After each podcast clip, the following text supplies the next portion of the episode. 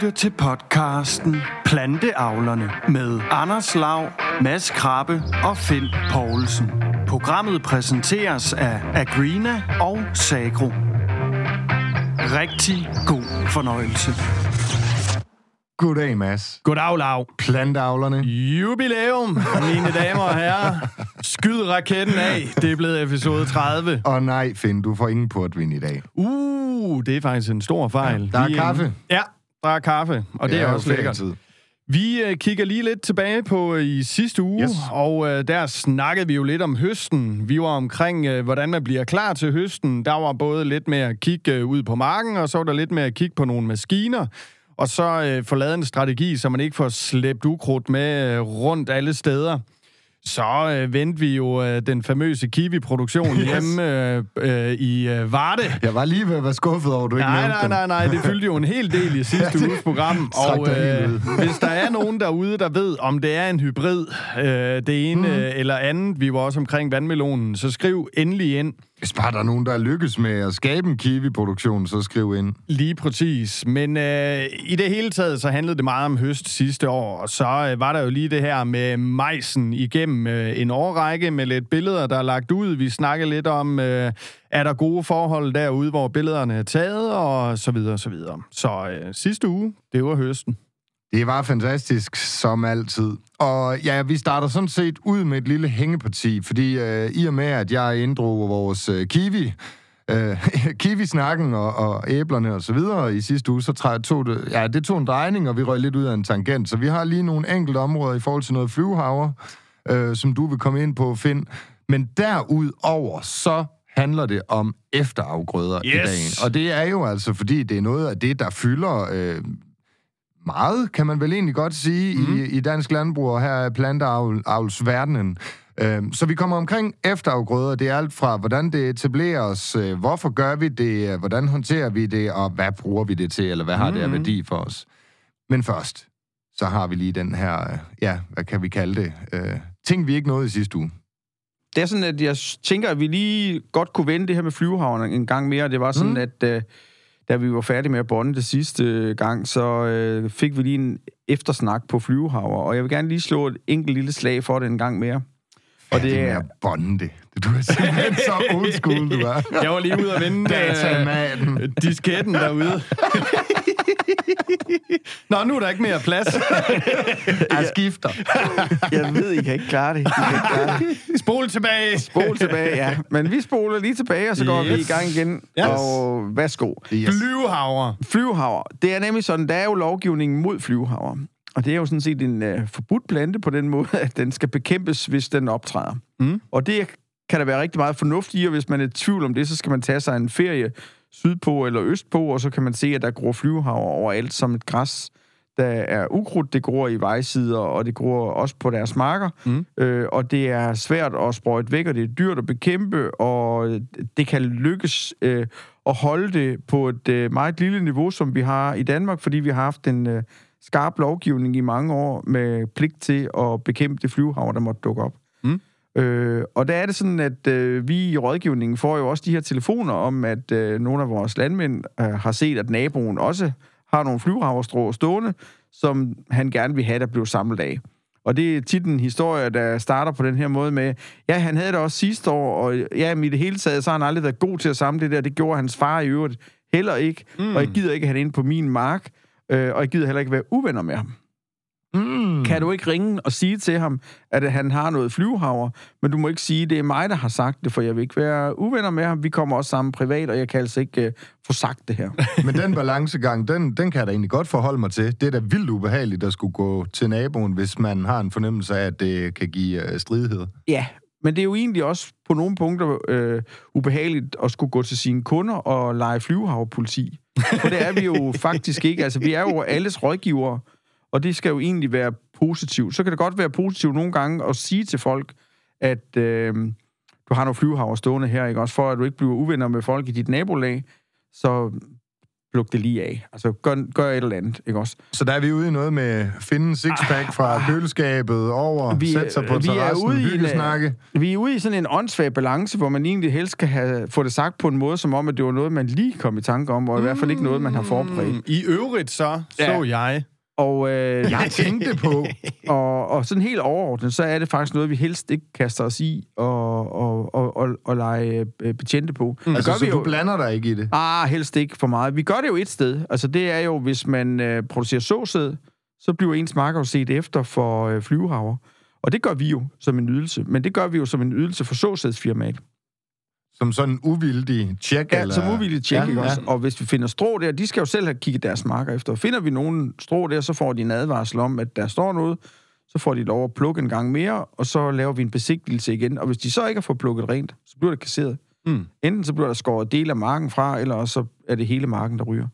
Og det er jo derfor, at når vi, når vi øh, finder flyvehaver, så render vi jo med det samme og kigger, står det lige i sårillen, hvor det måske er kommet med udsæden.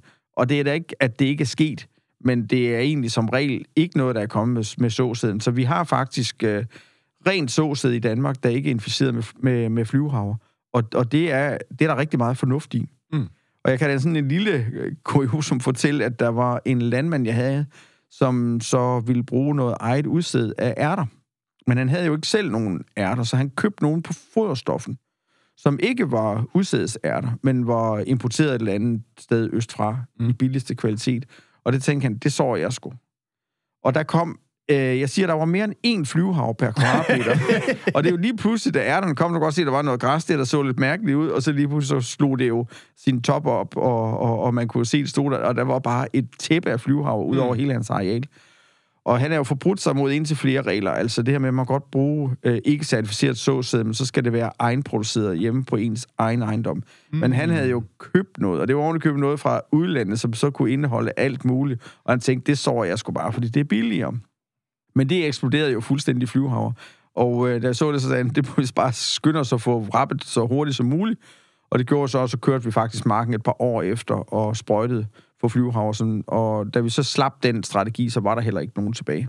Det er sådan en, så kan du lære det på en eller Ja, anden så kunne måde. man lære det? Og, Ja. ja. det, og det var så noget, hvor hvis man blev meldt for det, så ville afgrøden jo blive destrueret og mm. alt muligt. Så Lige sådan kort, hvordan er din fornemmelse af flyvehaver i landet? Altså sådan, er vi dygtige til at holde det nede, og respektere folk reglerne, og gør de noget for det, eller er den sådan, ja, det er lidt sjovt. Der er ligesom to kategorier af folk, der ikke får øh, respekteret de her regler. Og generelt set, så går det bare rigtig, rigtig godt.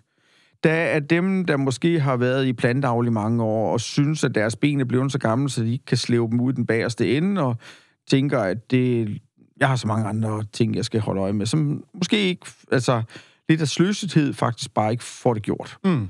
Øh, og, og dem har vi nogle af. Men ikke, det, dem, den gruppe af, af folk bliver egentlig mindre og mindre øh, deltids- og hobbyfolk, som bare ikke ved det eller ikke får det gjort. Men der er lidt der.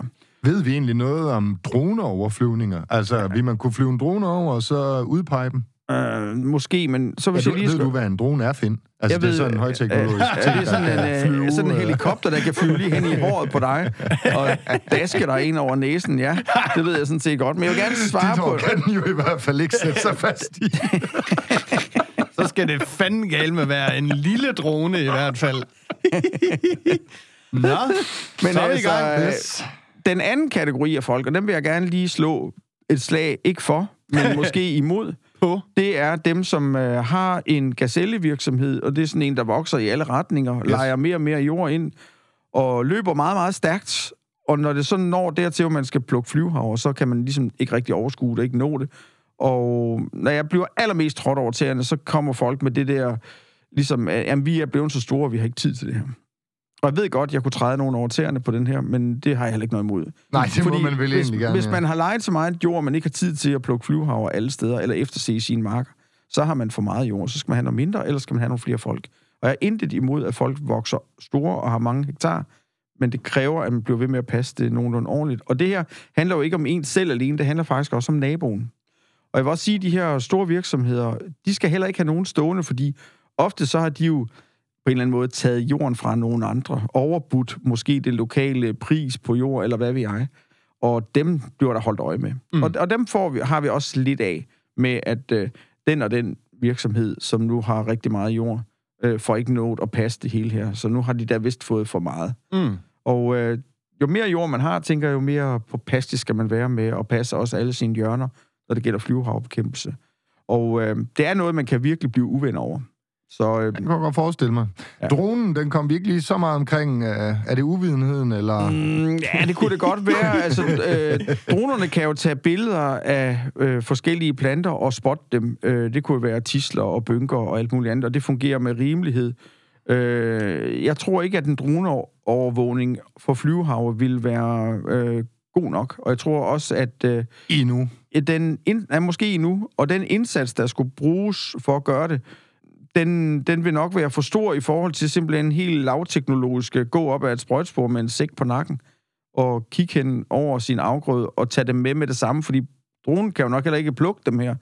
Der går jo nok et stykke tid i hvert fald. Altså, så snakker vi. Så snakker vi ikke også. Mm. Og, Eller skyde øhm, med laser. Ja, så, og det kan godt være, at der findes noget øh, algoritmer, der kan få øje på flyvehav, det ved jeg faktisk ikke. Mm. Men, men på en eller anden måde, så vil jeg sige, der hvor vi er lige nu, der handler det om helt lavteknologisk. Øh, gå nu en tur rundt, og det, oftest så er det jo en god idé at starte med at gå yderomgangen, fordi der er gerne flest ud mod hegnene.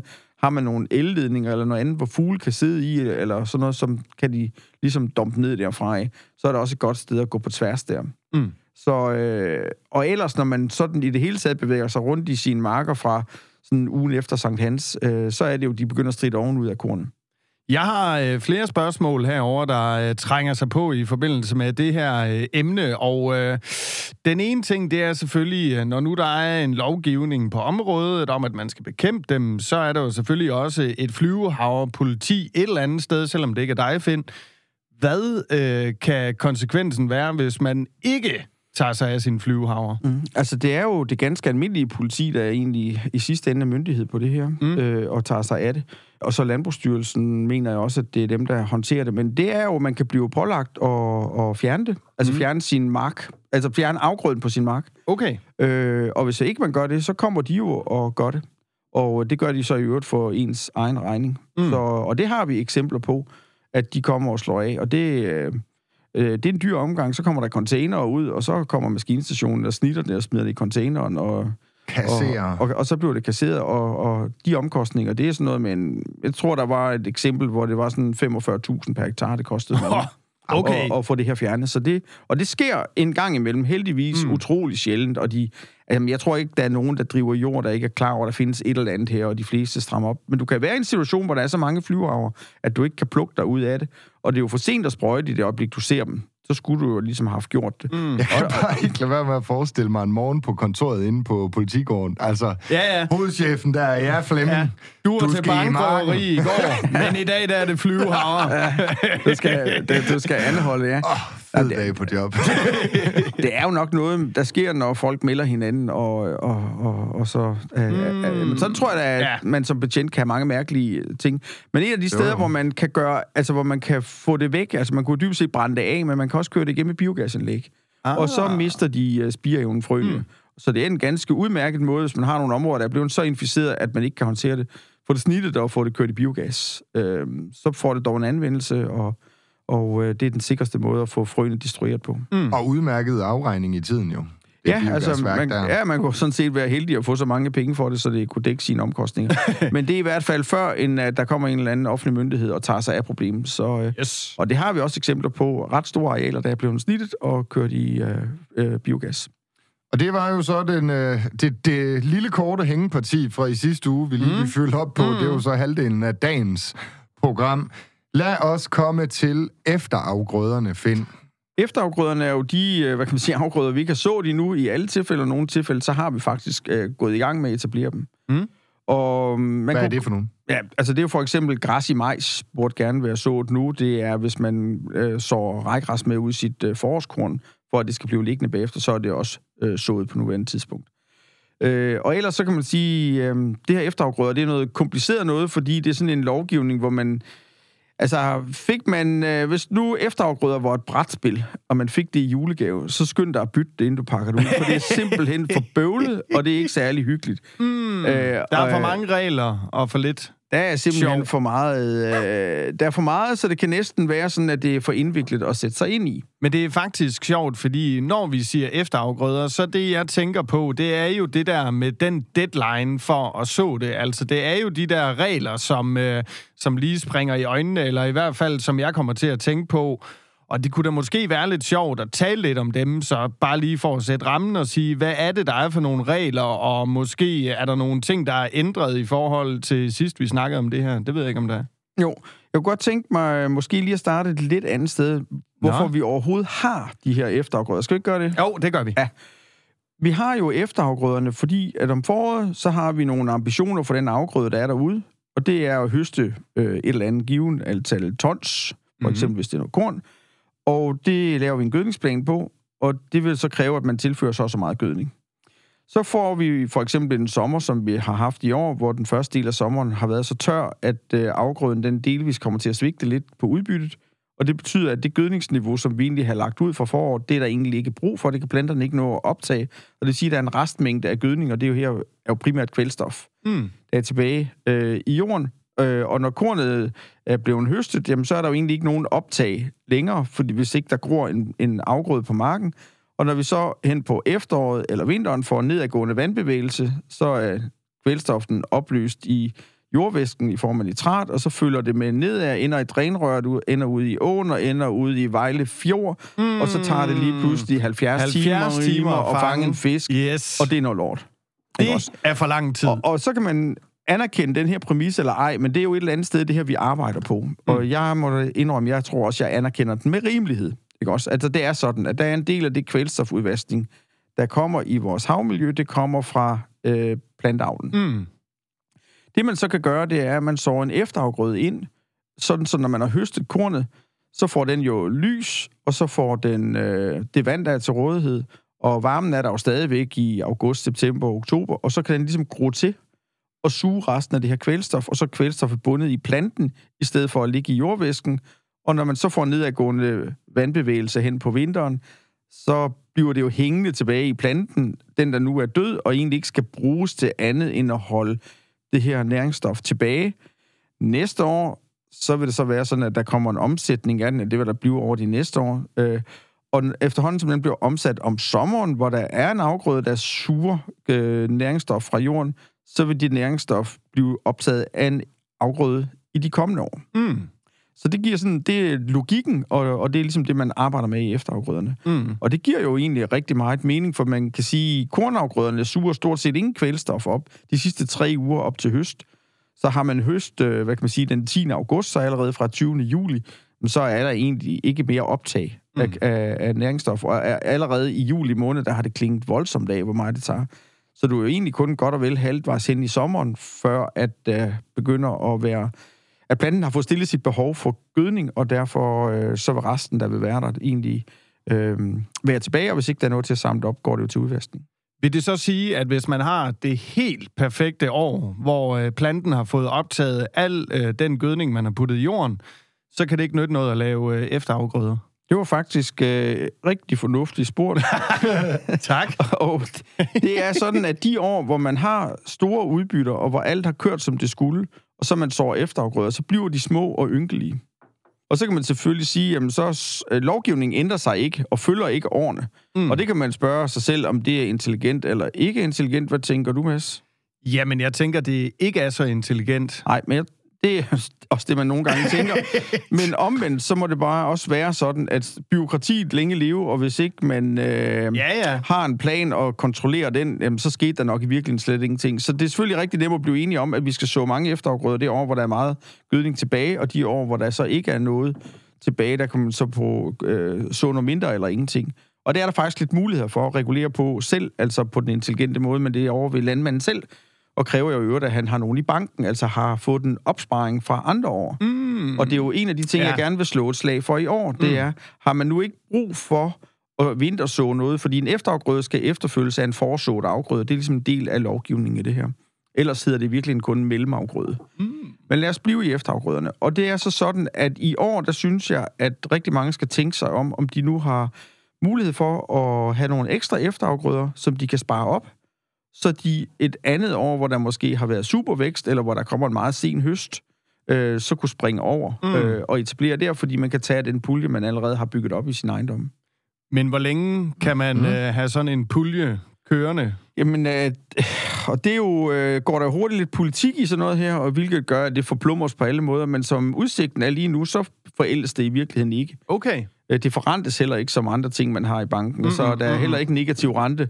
Øh, så øh, man kan egentlig bare sætte dem ind, og så står de der. Og i hvert fald kender vi lovgivningen formentlig frem til 2027 med den reform, vi arbejder på nu. Så på den, på den korte bane og på den mellemlange sigt, så er der ingen problemer i at spare op og spare et øh, efterfølgende år. Mm. Og i øvrigt kan der jo også øh, være rigtig god økonomi i det. Altså det kvælstof, man har tabt til udvaskning, har man jo, skal man jo erstatte af noget, man køber. Mm. Og er det handelsgødning til 8 kroner per kilo ind, ja, så koster det jo 8 kroner hver gang, eller omvendt har man jo sparet det.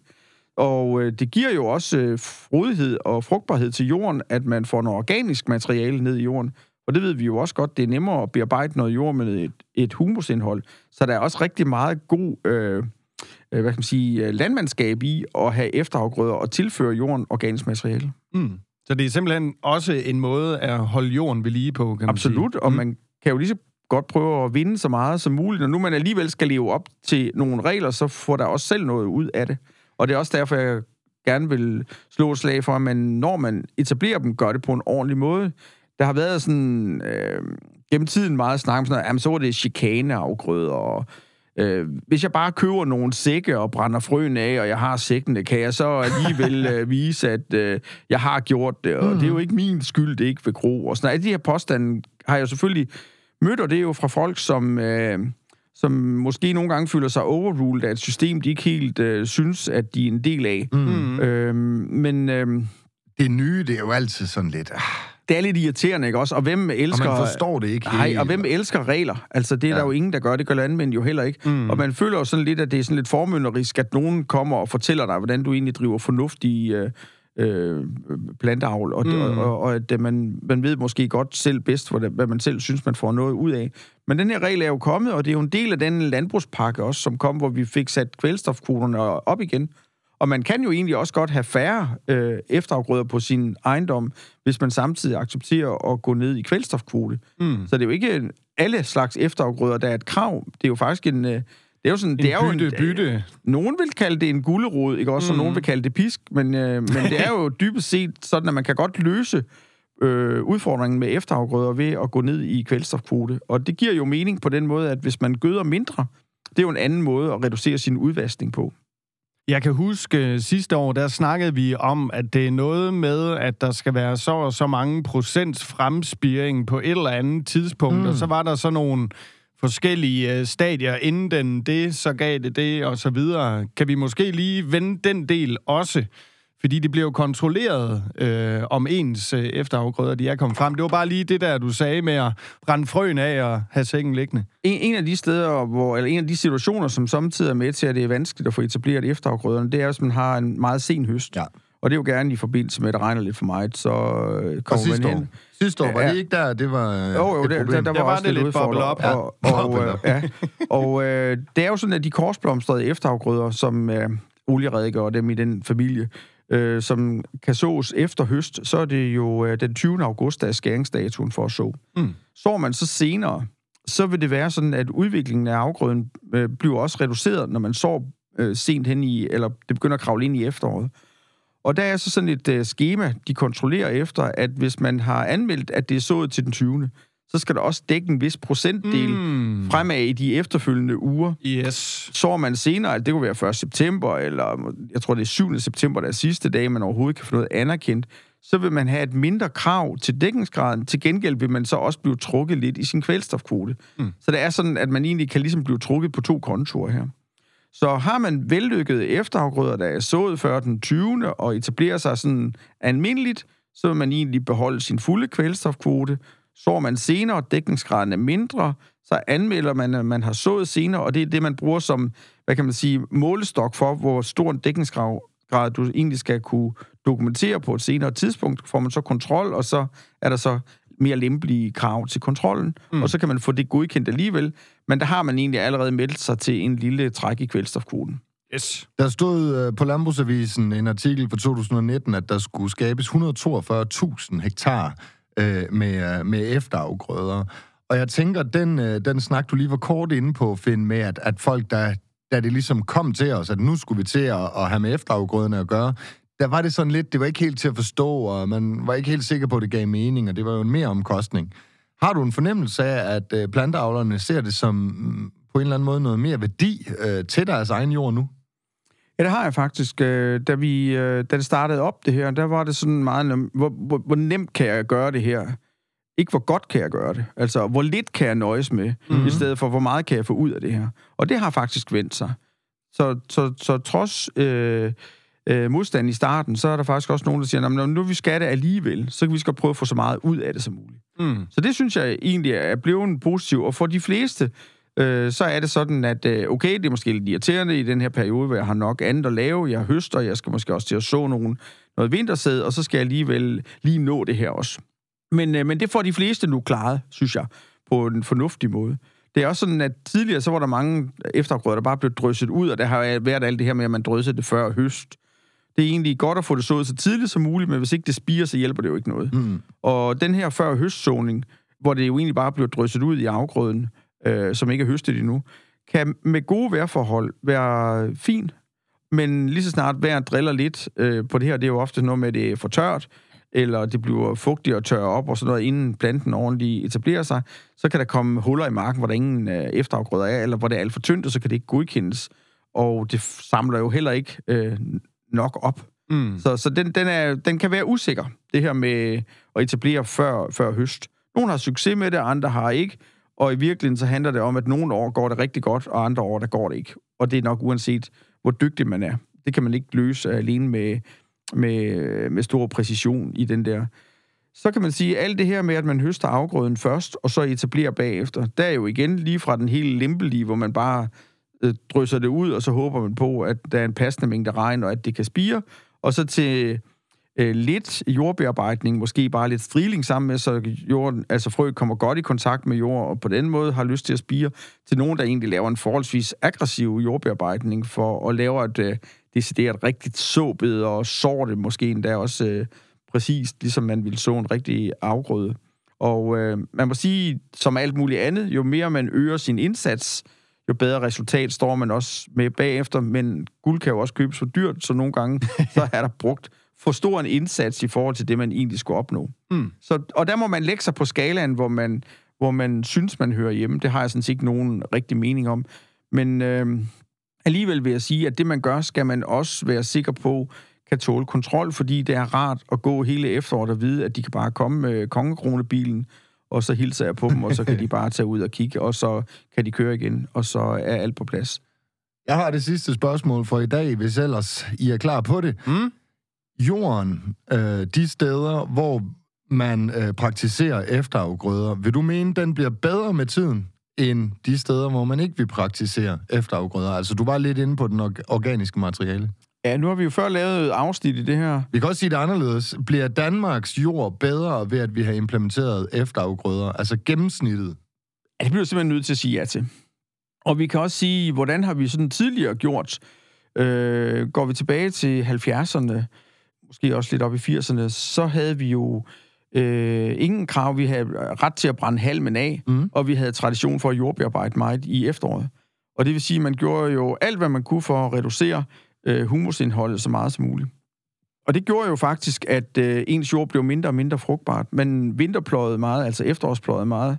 Øh, man såede vorsæd, og lige så snart man havde høstet det, så enten fjernede man halmen, fordi man skulle bruge det, og hvis ikke man skulle bruge det, så brændte man det af. Yes. Og så havede man i jorden, så man fik omsætning så meget som muligt, så fik man nedadgående vandbevægelser, og så udvaskede alle næringsstofferne, og al humusen blev jo også brændt af, og så vinterpløjede man, og så næste år, så såede man noget vorsæd igen. Hold kæft, det har han underholdt til mange julefrokoster med det.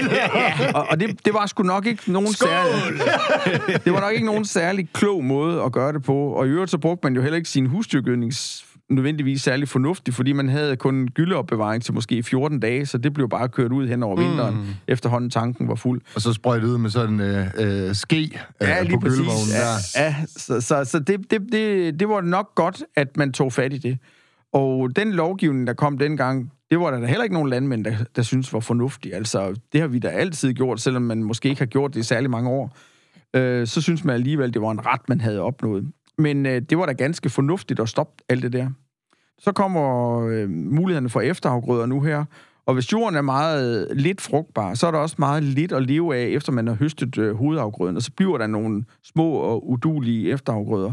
Men når man kommer ind i et system, hvor man faktisk prøver at have noget på jorden hele, altså alle 12 måneder om året, sådan så man lige så snart man har høstet den afgrøde, så er det enten, at man skal etablere en ny afgrøde, eller at man lukker sådan et hul med en efterafgrøde eller en mellemafgrøde.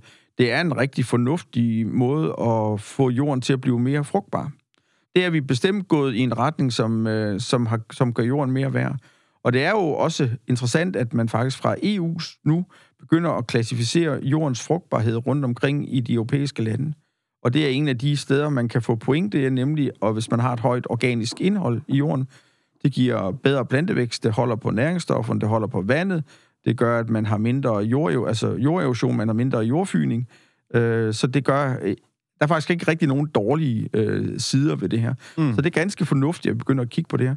Og jeg tror, at det er en af de steder, hvor lovgivningen er kommet for at blive, og, og det giver også mening. Hvis der var noget, man kunne gøre anderledes i forhold til regelsættet af efterafgrøder, hvad vil du så ændre på? Mm, så vil jeg nok ændre på noget fleksibilitet, og jeg vil sætte mig ned og tænke på, kan jeg lave mere gullerod og mindre pisk? Mm. Fordi alt andet lige, så er det simpelthen bare nemmere at få folk til at gøre noget, hvis de selv synes, de har noget ud af det, frem for at de bliver straffet for ikke at gøre det.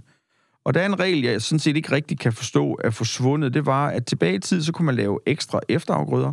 Hvis man gjorde det, så fik man en ekstra kvote det var til at forstå. Altså, nogen var motiveret, så tænkte jeg, jeg har jo de her frie arealer, hvor jeg ikke skal vinterså noget. Og så så jeg noget ekstra efterafgrøde, og så får jeg dengang, jeg tror, det var 50 eller 52 kilo kvælstof ekstra, man fik per hektar, hvor man såede efterafgrøder ind. Det var faktisk ret meget, man fik. Det giver god mening. Det gav mening, og det kunne man sådan spare op i den der pulje, og hvis man så havde brug for noget ekstra gødning et år, det kunne være det år, man havde haft ekstraordinær udvaskning, eller et eller andet, som man lige tænkte, jeg kunne godt bruge noget mere, så kunne man tage den der pulje af efterafgrøder, konvertere til noget kvælstofkvote og bruge den intelligent det år, hvor man havde glæde af det. Så det var sådan en slags øh, konto, man satte ind på. Så kunne man enten trække af den det år, hvor det var dårligt at lave efterafgrøder, eller man kunne trække af den konto, hvis man havde brug for noget ekstra gødning.